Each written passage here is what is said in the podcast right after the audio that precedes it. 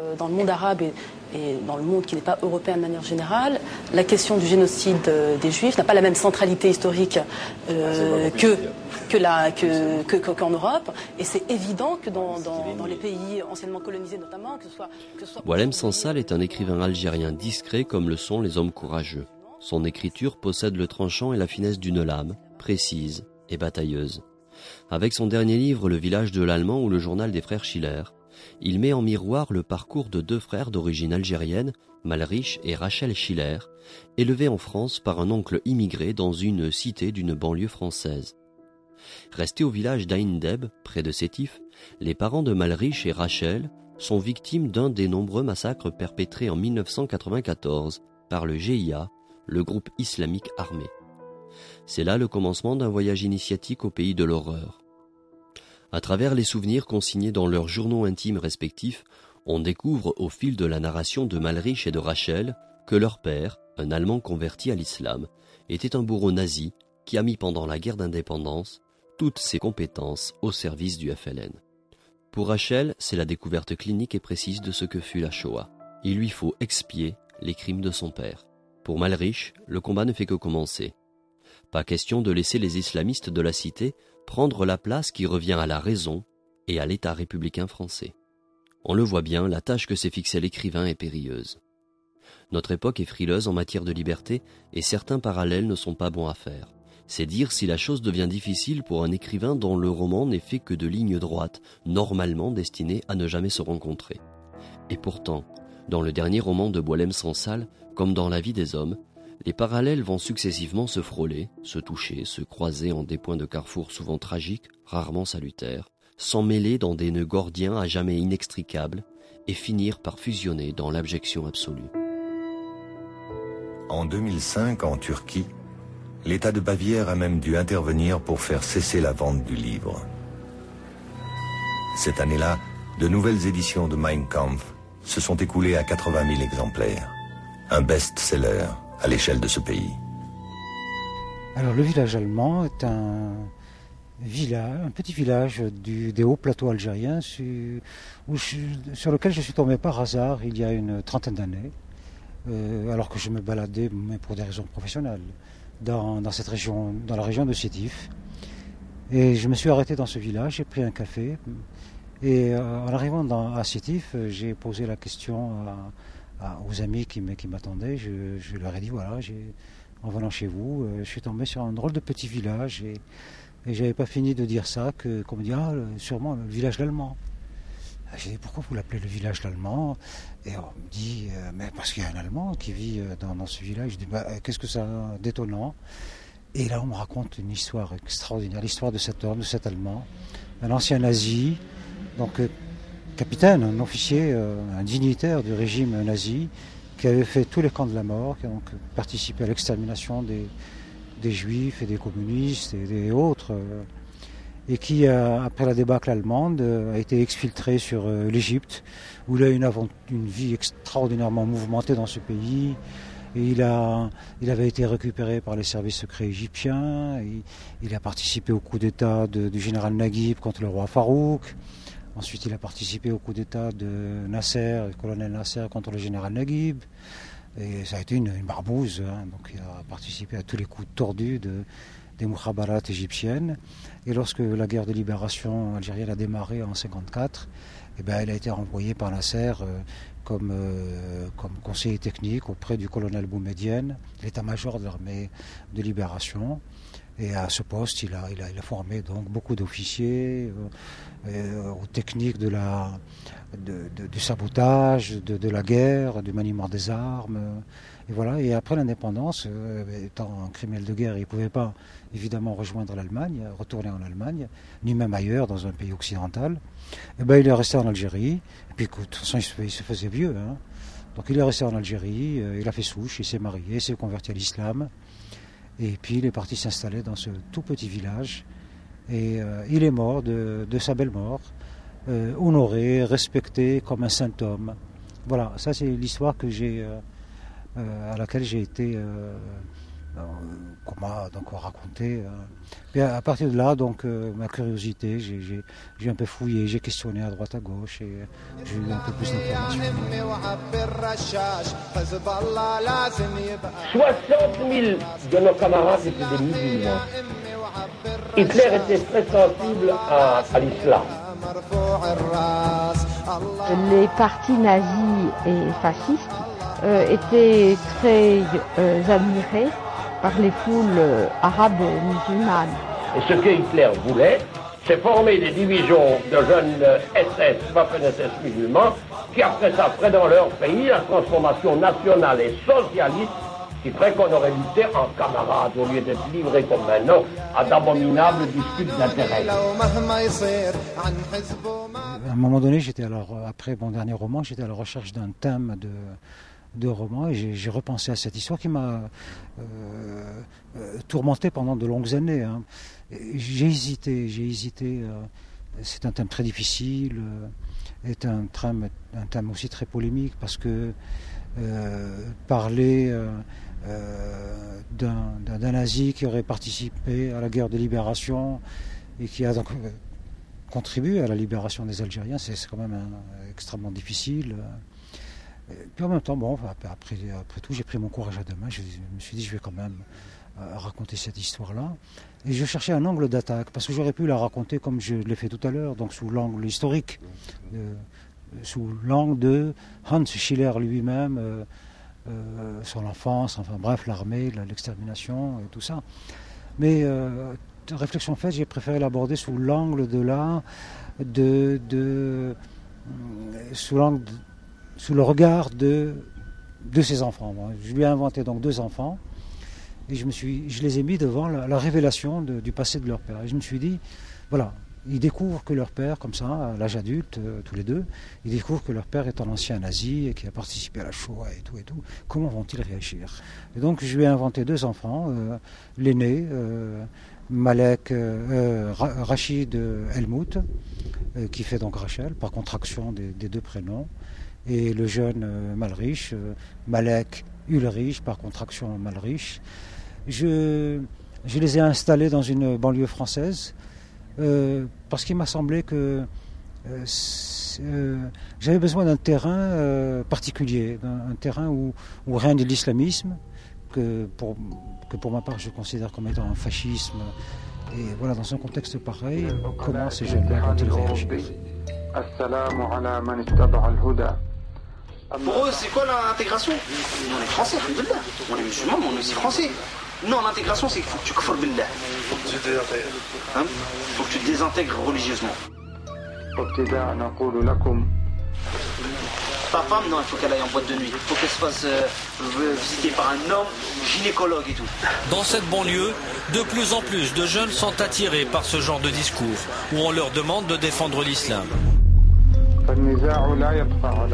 Ils ont deux caractères différents. L'un a fait des études, fait une recherche très très structurée, très claire, et puis l'autre est un petit peu plus naïf. Ça lui donne une, fraîcheur d'ailleurs, et donc il est beaucoup plus spontané dans sa dans sa recherche.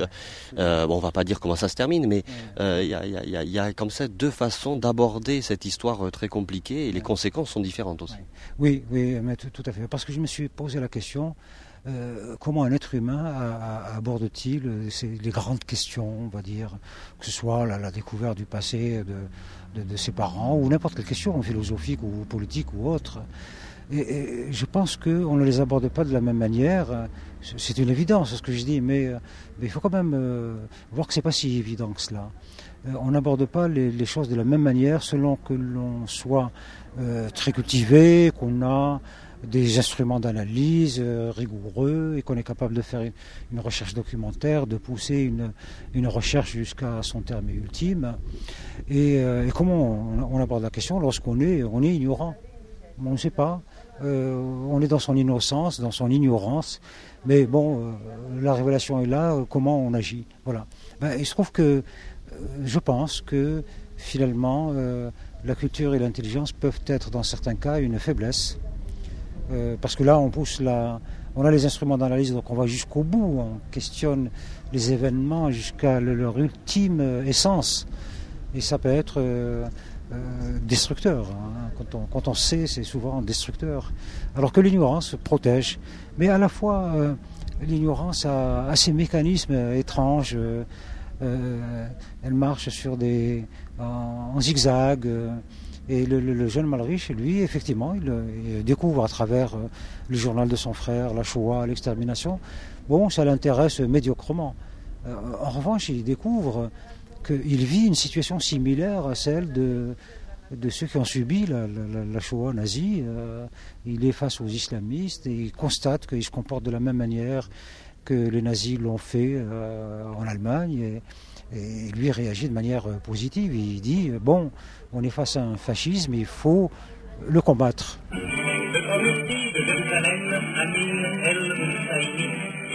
par le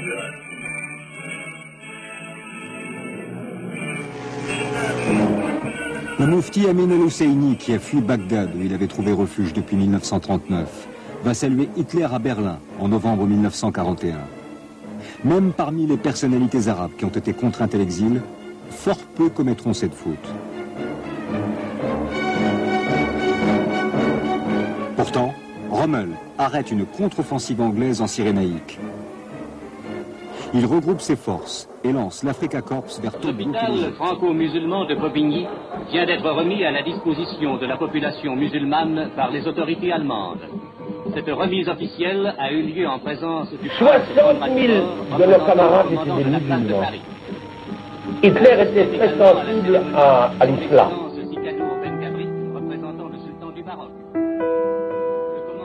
On parlait des Arabes de Palestine qui étaient également très liés avec euh, les mouvements nazis particulièrement à travers la politique de Haj Amin al-Husseini. The Grand Mufti was in Berlin Alors c'est marrant cette question de l'ignorance parce que euh, on a très peu parlé d'événements qui ont eu lieu pendant la Seconde Guerre mondiale en France. On, sait qu'il y a eu par exemple des, bataillons de, musulmans euh, mm. maghrébins qui ont été euh, montés par Henri Lafont qui à l'époque était rue Lauriston et qui ont commis de nombreux massacres, mm. notamment dans, le Périgord. Et un certain nombre d'entre eux, il y avait eu même un journal qui avait été écrit qui s'appelait Har Rachid, se sont retrouvés aussi dans la lutte de, libération pour l'indépendance de l'Algérie. Euh, cette ignorance aussi, elle est cultivée ici euh, aussi en France. Oui, là je, vois que vous êtes euh, très bien documenté sur les, les connexions que Hitler, dès 1933, avait établi dans, le monde arabe. Hitler était parti de l'idée que les, les, Arabes et les musulmans avaient les mêmes ennemis que l'Allemagne hitlérienne, c'est-à-dire les Anglais qui, qui avaient colonisé le Moyen-Orient et les Français qui avaient colonisé le Maghreb. Et donc il s'est dit que je pourrais m'en faire, euh, en faire des alliés. Euh, et ça a très bien marché, effectivement. L'entremise du Mufti. Le grand Mufti de Jérusalem, Hussein al-Husseini.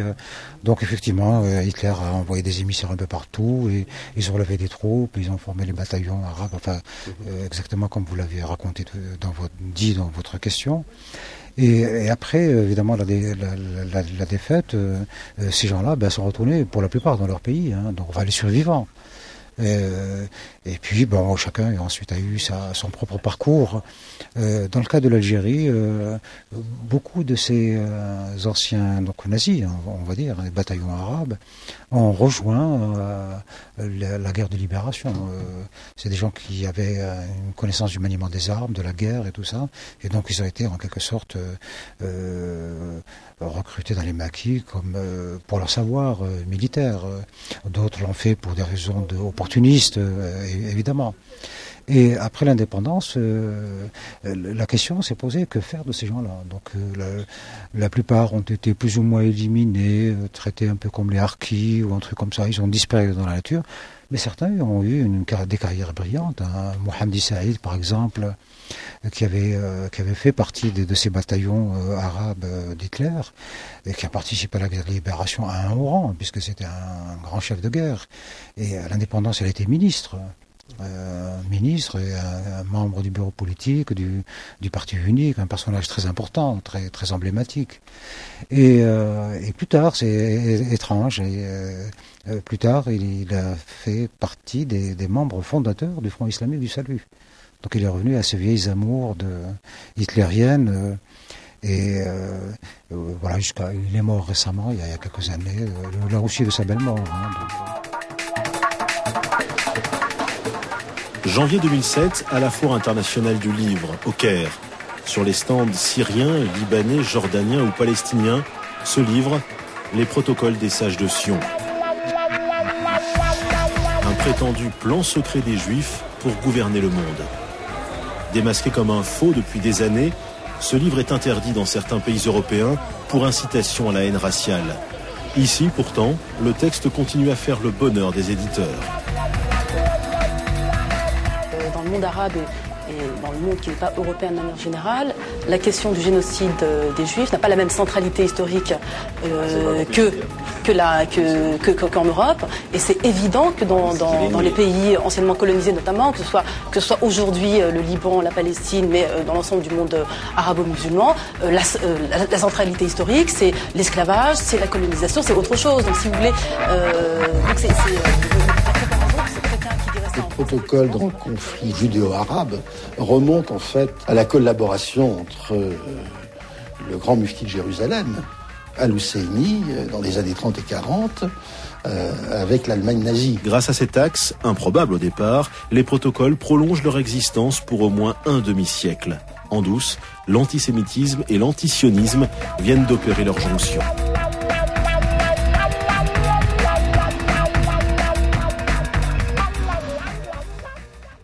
Euh, dernièrement dans une, une, émission à la télévision française. Il y a une représentante d'une association qui sont les indigènes de la République et qui expliquait que évidemment la Shoah ne pouvait pas être présente euh, à l'esprit euh, des, des, élites du monde arabe parce que c'était pas la même centralité historique que que celle des, des, des, des Européens mmh.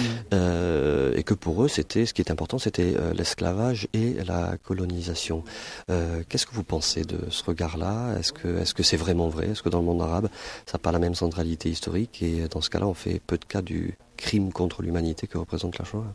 Oui, c'est clair que dans le monde arabe musulman, euh, la Shoah est occultée ou, considérée comme euh, un point de détail de l'histoire ou un épiphénomène. Et, même souvent, comme l'a dit et répété très officiellement Ahmadinejad, le président de l'Iran, comme étant une supercherie, une supercherie de euh, des, juifs, quoi, du sionisme.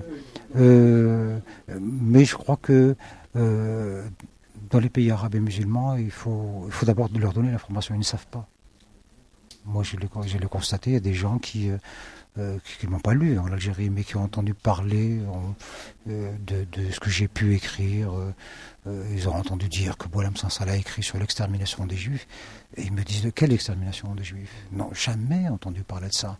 Donc il faut d'abord, un, leur donner l'information. Ensuite, à eux de juger euh, où ils mettent ça. Euh, voilà. première des choses, c'est qu'ils sachent que la chose s'est passée. Voilà, qu'il y a eu le génocide de, la Deuxième Guerre qu'il y a eu un génocide des Arméniens, que, etc. Et même pour les Rwandais, ils ne savent pas pour beaucoup de, l'immense majorité des Algériens, ce qui, le Rwanda, euh, je crois que c'est une guerre ethnique, euh, voilà. Alors en fait, c'est un génocide organisé, tout ça, planifié et tout. Donc, un, il faut leur donner l'information, puis euh, je pense que tout naturellement, parce que c'est une affaire qui touche l'humanité, on n'est plus dans la, nation, dans le, ça touche tout être humain. et donc, je pense qu'ils mettraient tout naturellement la, Shoah comme étant euh, dans, comme vous dites, dans, leur centralité, tout ça, comme euh, une atteinte à l'humanité, donc à eux-mêmes. En principe, l'État de Bavière, détenteur du copyright, interdit la publication du livre à l'étranger. Cela n'empêche pas Mein Kampf de se vendre à travers la planète, partout où ce symbole du mal fascine. Faut-il s'étonner qu'en Égypte, au Liban, en Syrie ou en Palestine, Mein Kampf se vende depuis longtemps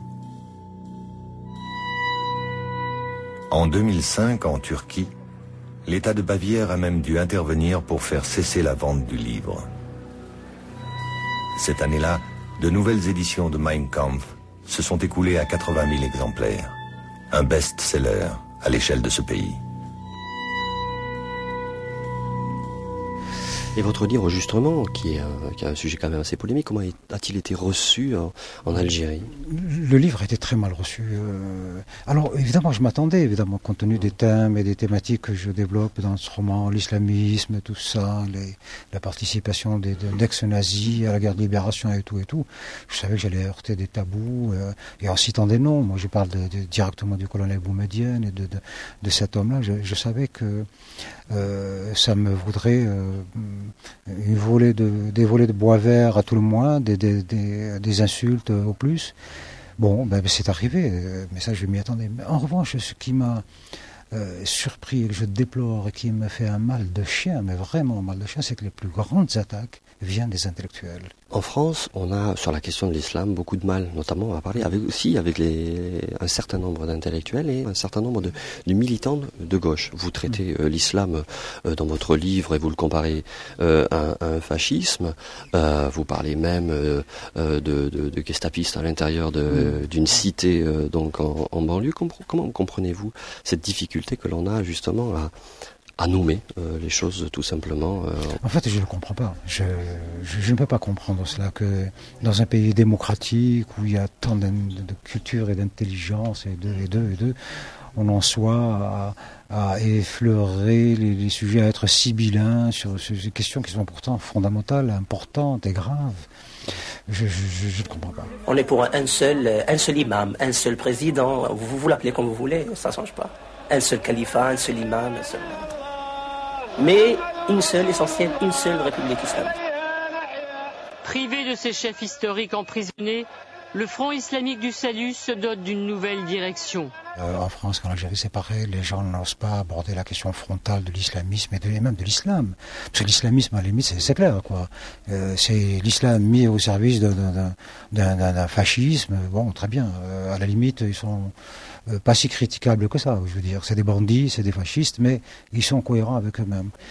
L'islamisme sort de l'islam. voilà, c'est une utilisation de l'islam à des fins, à des fins fascistes. Et tant que nos intellectuels et nos hommes politiques n'osent pas euh, aborder la question de manière frontale, ben on ne sortira pas de, de, la chose. J'imagine que c'est le rôle que vous, vous prêtez à, l'écrivain, celui de aussi de dénoncer. C'est essentiel. moi, je pense que c'est essentiel, quelle que soit la, la, la, raison pour laquelle on écrit, pour, euh, pour défendre des idées, faire avancer des idées, ou même pour son propre plaisir. Euh, on, travaille sur une langue, on travaille sur des symboles, on, est à travers l'écriture euh, dans une relation avec l'autre, les autres. Et donc nécessairement ça demande euh, euh, un travail très fin sur les, sur, sur, les mots, sur la structure du texte, euh, par, par, respect pour soi-même, pour ceux qui vont nous lire, euh, et puis par amour, dans mon cas, par amour de la langue aussi. Hein, voilà, c'est pour moi c'est important. c'est notre seul capital. Nous n'avons rien sur terre que la langue pour nous construire, pour échanger, pour vivre, pour pour aimer, pour et même pour détester, haïr et tout le reste. On n'a que ça.